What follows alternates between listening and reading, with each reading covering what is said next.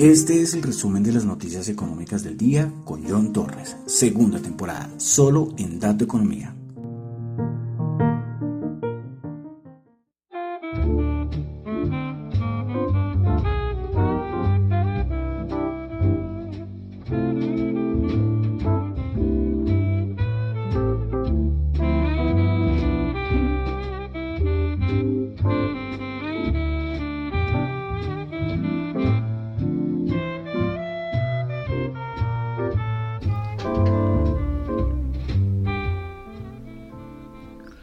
Muy buenas noches, son las 9.01 de la noche de hoy, lunes 9 de mayo del año 2022. Mi nombre es John Torres y este es el resumen de las noticias económicas del día. Saludos a los que me escuchan en vivo en Radio Dato Economía, tanto en la aplicación en Seno Radio, que la aplicación recuerden que está para iOS y para Android, y también los que me escuchan en la página web, y los que escuchan el podcast del programa en Spotify. No olviden Ahí pueden calificarlo de unas 5 estrellas. En Apple Podcast, no olviden calificarlo también de unas 5 estrellas. En Google Podcast, ahí no lo pueden calificar, pero muchas gracias a los que escuchan el programa, el podcast ahí. Y en Tita TV, la aplicación de streaming y de videos descentralizada. Y siempre dejo los vínculos, los links de los podcasts en mi cuenta de Twitter, la cuenta arroba Bueno, vamos a comenzar entonces, 9 de mayo, 9.02 de la noche. Recuerden que lo que yo comento acá son solamente opiniones personales, no es para nada ninguna recomendación de inversión. Bueno, comenzamos.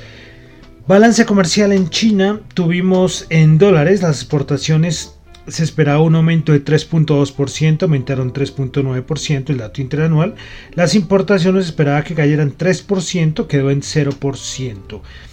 Entonces eh, se esperaba eh, un, un saldo en dólares de la balanza comercial china de 50.65 billones y resultó en 51.12 billones. Tuvimos PMI de servicios en Japón 50.7, anterior 49.7. Bueno, eh, pasamos a Europa, donde tuvimos el, el dato de Centix de confianza del inversor de la eurozona. Se esperaba menos 21.6 del mes de mayo y terminó en menos 22.6, otro dato macro que no acompaña. Bueno, en Rusia que tuvimos el día un día que conmemoraron, se me fue el nombre, ahí estuvo Putin dando unas declaraciones, muchos esperaban que fuera a dar algún mensaje ahí en, en su discurso. Eh, que hizo hoy en Moscú, pero bueno, no, no, no, pasó nada, o sea, mostró su poder militar ahí con un desfile y un discurso de, Putin diciendo que no iba a dejar que invadieran o que atacaran a Rusia mejor, eh, pero no, nada así súper importante y algunos esperábamos que diera alguna, alguna noticia respecto a Ucrania, algo más directo, pero no, no pasó nada. Bueno, continuamos. Eh, pasamos a Estados Unidos. Ya empezamos a tener miembros de la Reserva Federal hablando cada, cada media hora, cada segundo tenemos miembros de la Reserva Federal. Eh, Bostic diciendo que él no ve 75 puntos básicos en la siguiente reunión de aumento de la tasa en Estados Unidos. Kashkari dijo que confía que, va, que vamos a volver a ver la inflación en el objetivo del 2%. Bueno, yo creo que este objetivo está un poco lejano por el momento. Bueno, pasamos a Colombia. Tuvimos el día de hoy la encuesta de opinión del consumidor del mes de abril. Bueno, índice de confianza del consumidor. Y esto es muy importante, esos datos macro. Índice de confianza del consumidor en marzo era de menos 17,8 y en abril bajó a menos 17.5. No, no, no, eso está mal. Subió a menos 17,5 subió, aunque sea poquito, pero subió. De menos 17,8 subió a menos 17,5, pues siguen siendo datos de una confianza del consumidor en negativa. Bueno, eh, índice de expectativa del consumidor para marzo era de menos 8,2% y en abril subió a menos 7,4%, también subió. Índice de condiciones económicas en marzo era de menos 32,3% y en abril sí empeoró a menos 32,6% y bienes a disposición a comprar. Vivienda. En marzo la disposición a comprar era de menos 16,2 y en abril es de menos 22,6. Eh, bienes durables en marzo era de menos 39,4 y bajó a menos 41,7 en el mes de abril. Y vehículos en marzo era menos 58,9 y en abril pasó a menos 59,3. Es decir, todos los datos de disposición a comprar malísimos. Malísimos, malísimos. Y recuerden, siempre hemos dado mucha importancia a lo que es el consumo en una economía. Listo.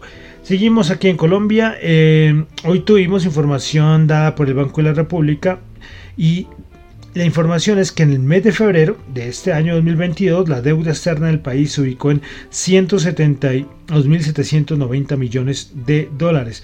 Esta cifra es superior en un 11,19 frente a los 151.402 millones registrados en el mismo mes de febrero del 2021 y también aumentó a lo registrado en enero pasado que fueron 172.025. Siempre que se ve este dato en la deuda externa en porcentaje del Producto Interno Bruto, la deuda externa del país se ubicó en 48,8 en el mes de febrero.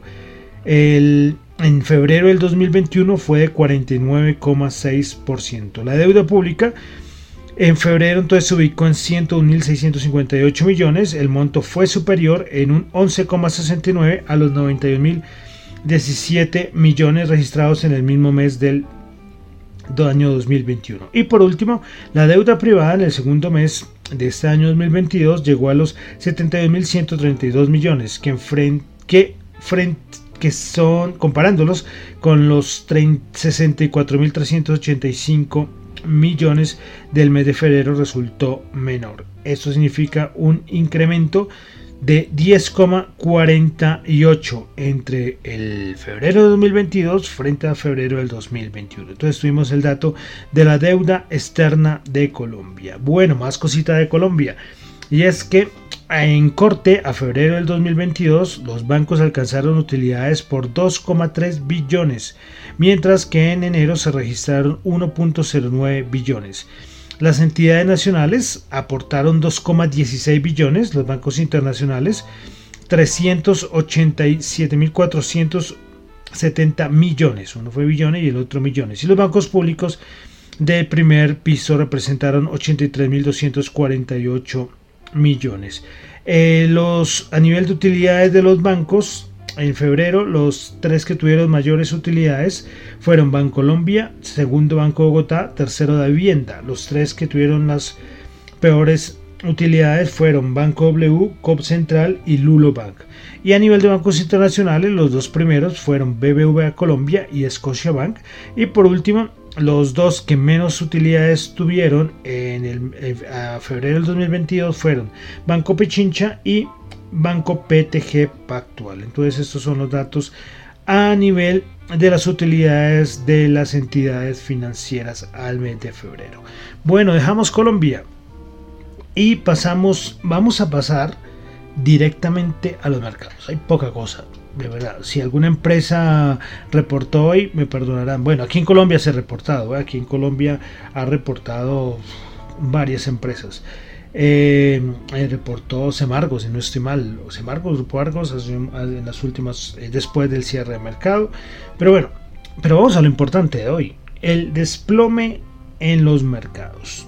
Ya lo habíamos dicho y por fin se pasaron los 4.000. ¿Cuánto tiempo ya se hablaba, no? De que estábamos como, no sé en cuánto estábamos, que hablamos de los 4.000 puntos. Cifra psicológica. Esta no es una cifra técnica. Ustedes, los que hacen análisis técnico, miran los 4.000 no es, es sí una cifra muy técnica, pero sí es una cifra psicológica, que hay veces que también tiene un poquito de peso.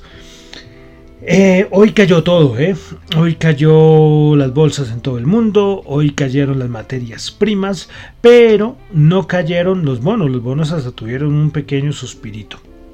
Eh, a ver, JP Morgan, es, es, curioso porque JP Morgan estaba largo en rentabilidad, es decir, corto en bonos, y largo en renta variable y la estrategia le ha salido la mitad bien. Al contrario todo lo contrario Bank of America que ellos estaban eh, cortos en renta variable y estaban largos en, bonos. Y recuerden que la rentabilidad del bono el otro día yo creo que les hizo aplicar el stop loss. JP Morgan dice que ellos siguen siendo alcistas en renta variable. Creo que son los únicos creo que son los únicos. Entonces ahora qué pasa mirar a ver qué pasa entre hoy y mañana. Eh, bueno, entre hoy y mañana los siguientes días. Si se respeta los 4000 o nos iremos a visitar el siguiente nivel técnico que está más o menos por la zona de los 3800 puntos. Eh, ¿Qué pasa? Eh, es que hay, poco, ya lo hemos repetido tantas veces, pero hoy lo de las materias primas sí causa un poco de, de dudas, ¿no? Eh, vientos de recesión por ahí. Les llevo diciendo ya los últimos días que mientras cuando haya vientos de recesión, cuidado con las, materias primas. Hoy el gas natural bajó como 10%, el petróleo también bajó como el 5%, y ahorita ya en los, en los, mercados que ya abren después de los futuros eh, también seguía cayendo. Entonces, vamos a ver. Eh, es que hay muy poco que decir. O sea, ya había un miedo de, aumento de tasa de los 75 puntos básicos. Ya empieza a haber miedo de recesión. Eh, bien decía alguien, un analista por ahí, que estamos en el peor mercado a nivel de macroeconómico de las últimas décadas. No de los últimos años, de las últimas décadas. ¿sí? Y si es así, a la bolsa le faltaría caer un poco más. Bank of America da un datico que en promedio, en promedio, ojo, es un promedio que sacan, que la, bolsa más o menos baja en promedio 30%. El SP500 hasta ahora va como un 16%, le faltaría bajar mucho más. Eh, se vuelve entonces a mirar es dos cosas importantes. Reserva Federal, mirar a ver si deja caer el mercado, hasta qué punto lo dejará caer Recordemos el put de la Fed, con lo he repetido ya varias veces acá, que más o menos está en esa zona, 3.700, 3.800. Y es cuando la Reserva Federal empezaría a meter la mano para que el mercado no baje más. Y lo otro importante es el dato de inflación, que ya sabemos que es el miércoles. ¿Es el miércoles? Sí, es el miércoles. Eh, un dato bueno pues podría dar un respiro al mercado y un dato malo pues si estamos en niveles malos lo va a empujar para abajo. Después de los 3800 no, no tengo ni idea qué hay más por allá. Tocaría empezar a, mirar gráficos. Eh, y eso es lo que tenemos. Eso es lo que tenemos en este mercado. ¿sí? Eh, poco más que agregar. ¿sí? El VIX, vamos a revisarlo de una vez, que no lo he revisado, les cuento que no lo, no lo he revisado, le hice el seguimiento. Alcanzó a sobrepasar un poco el 30, 35, pero no sé en cuánto cerraría. ¿sí? El SP500 alcanzó a llegar a 3.980 y pico, si no estoy mal, el futuro. Eh, vamos a mirar el VIX de una vez en cuanto cerró el día de hoy. Siempre miro el spot, ¿eh? no miro el futuro. Bueno, entonces terminó en 34.75. O sea, tiene que romper con mucha fuerza los 4.000 puntos para abajo el SP500 para que esto vaya a buscarse los 40, los 42. Porque por el momento Ahí está, 3475. 3475. Bueno, y una vez vamos a mirar porque de las cosas que sí se siguen fortaleciendo es nada más y nada menos que el dólar. El índice dólar, el DXY, así lo, lo buscan, 103,69 está en este momento. Y finalmente miremos rápidamente la rentabilidad del bono de los Estados Unidos que hoy se dio un respiro. Y se supone que cuando se da un respiro pues la tecnología también se da un respiro pero no fue tanto así. Bueno rentabilidad del bono de Estados Unidos 3.032 bajo 1,5% bueno entonces entremos a mirar a los índices de los Estados Unidos. Comenzamos con el Nasdaq. A ver con qué vamos a comenzar vamos a comenzar no, bueno comencemos con el SP 500, el SP500, después de 13 meses, volvió a bajar o quedar, cerrar por debajo de los 4.000 puntos, bajo 132 puntos, menos 3,2%, 3.991 puntos. Principales ganadoras en el SP500 tuvimos a, a ver, un momento, por favor. Bueno, principales ganadoras tuvimos a Newell Brands subiendo 7,9%, Beatriz subiendo 5,3% y News Corp subiendo 4,1%. pares perdedoras, Apacor bajando el 14,9%, Marathon bajando el 14% y Mosaic bajando el 12,7%. Vamos ahora con el Dow Jones. El Dow Jones el día de hoy bajó 653 puntos, bajó el 1,9%, 32.245 puntos. Principales ganadoras y principales perdedoras en el Dow Jones. Principales ganadoras tuvimos a 3M subiendo el 1,9%, Walmart subiendo el 1,1% y Amgen subiendo el 1,1%. Principales perdedoras Boeing bajando el 10,4%, Chevron bajando el 6,7% y Visa bajando el 4,8%. El Nasdaq, el Nasdaq que sí es el que más, que más paliza le han dado al, Nasdaq. ¿eh? Sí, de verdad que las caídas del Nasdaq son tremendas, son épicas. Es lo que más ha caído, ¿eh? la tecnología. Eh, yo por ahí colocaba en mi cuenta de Twitter el ARC, este de Katie Jones, Katie Jones, bueno, se me olvidó el nombre de esa señora, que fue un fondo que no sé cuánto subió y está lleno de tecnológicas y ya está en niveles de marzo del 2020. Bueno, entonces el Dow, el Dow Jones, no, el Nasdaq 100 bajó el 3,9%, bajó 505 puntos, 12.187. Principales ganadoras en el Nasdaq tuvimos a Kraft 1,4%, Amgen 1,1% y Moderna 1%. Principales perdedoras, Mercado Libre bajando el 16,8%, Octa bajando el 13,2% y Splunk bajando el 12,9%. Bueno, Bolsa de Valores de Colombia, el MSCI Colca bajó 44 puntos, bajó el 2,8%, 1.511 puntos.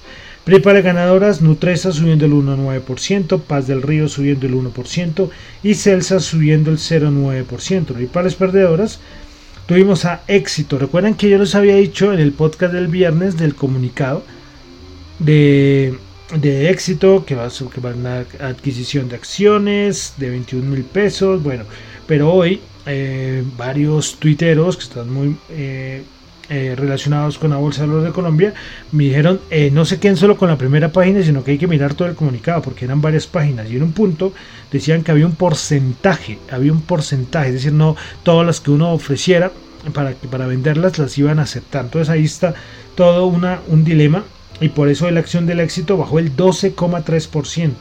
12,3%, una caída considerable. Vamos a ver qué, qué más noticias nos trae Grupo Éxito. Bueno, Villas Ordinaria bajó el 7% y Ecopetrol bajó el 5,5%. Commodities, el petróleo bajó 8.2 dólares, el WTI 102.4.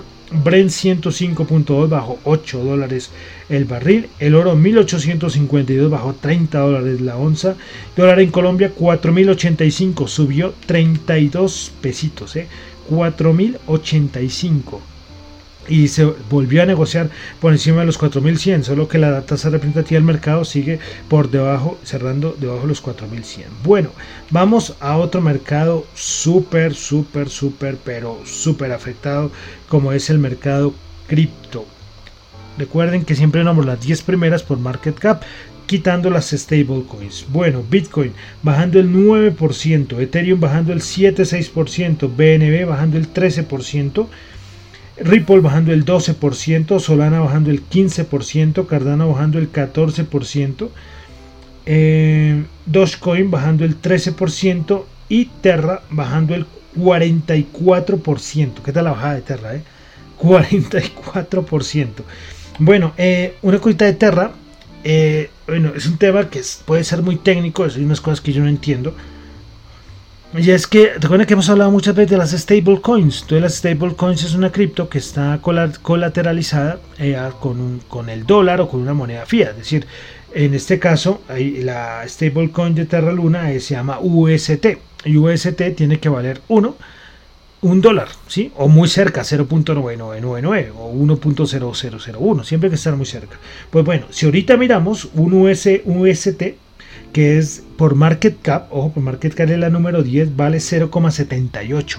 Y esto es súper peligroso porque eh, un, un, UST siempre tiene que valer eh, un, un, dólar, como les digo, muy muy cercano. Imagínense, está valiendo 0,78, está bajando el 21%. Entonces esto puso los pelos de punta, es una de las criptos con mayor capitalización a nivel de stablecoins, es una stablecoin algorítmica, pero no voy a entrar aquí a hablar de, todas esas cosas. Y esto también es un, o sea, siendo un stablecoin tan importante, ha hecho que se mueva el mercado y lo que tiene que hacer la empresa, el proyecto que se llama Terra Luna es tratar de volver a colateralizar y ahí tienen que coger, hacer un montón, un montón de movimientos. Luna tenía Terra Luna tenía eh, un montón de bitcoins que había comprado, les tocó salir a venderlos eh, al mercado y tras del hecho que el mercado estaba cayendo por ya lo que tenemos a nivel de mercado general, eso también le dio un, un impulso muy grande, es que tenían más de 30 mil bitcoins, imagínense más de 30 mil bitcoins en el mercado. Bueno, veremos a ver si lo recupera la paridad, la paridad del el UST. Entonces esta fue otra noticia más, otra noticia más negativa, muy negativa para el mercado cripto, para completar. Bueno, pero una cosita del mercado cripto rápidamente es que Zuckerberg... Eh, de Meta dijo que va a permitir NFTs, no a todas las personas, a todos los usuarios de Instagram, pero sí a algunos va a permitir que tengan y compartan NFTs en Instagram. Va a permitir la, blockchain de Ethereum, eh, la de Solana y bueno, creo que hay otro más que se me escapa. Pero bueno, una noticia, una noticia pues, pues positiva de cierta manera en medio de todo este mar rojo que están los, los mercados. Bueno, y con esto termino por el día de hoy el resumen de las noticias económicas. Recuerden que lo que yo comento acá son solamente opiniones personales, no es para nada ninguna recomendación de inversión. Mi nombre es John Torre, me encuentran en Twitter en la cuenta arroba John Chu, en la cuenta arroba Dato Economía. Y para asuntos de la emisora, Radio Dato Economía R en la cuenta de mi Twitter y el correo radiodatoeconomía.gmail.com. Bueno, y entonces eh, terminamos, seguimos con nuestro recorrido musical 1922-2022, llegamos al año 1953, de una canción de una película que se llama Star is Born. ¿Recuerdan que aquí el año antepasado, 2019-2018, tuvimos con Lady Gaga y se me olvidó el nombre del actor? Pero bueno, en las épocas de los 50 salió una, una película del mismo nombre, Star is Born. Pues bueno, vamos a escuchar una canción compuesta por Harold Arlen, de la que fue hecha y que fue sonada en la película que acabo de mencionar, Star is Born. La canción se llama eh, The Man That Got Away y con la interpretación de la famosa cantante Judy Garland. Entonces con esta canción terminamos por el día de hoy. Muchísimas gracias.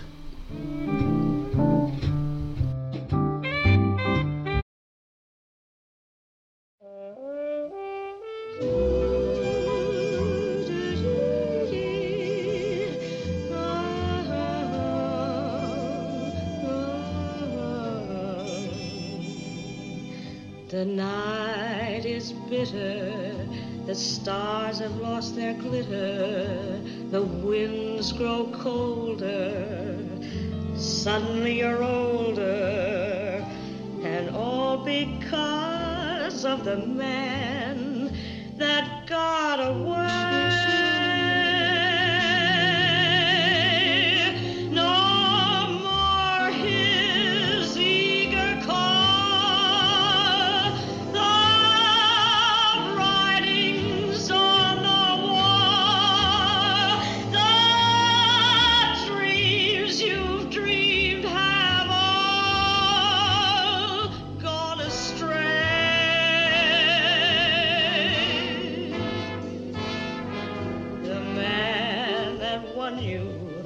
has run off and undone you. That great beginning has seen a final inning. Don't know what happened. It's all a crazy game.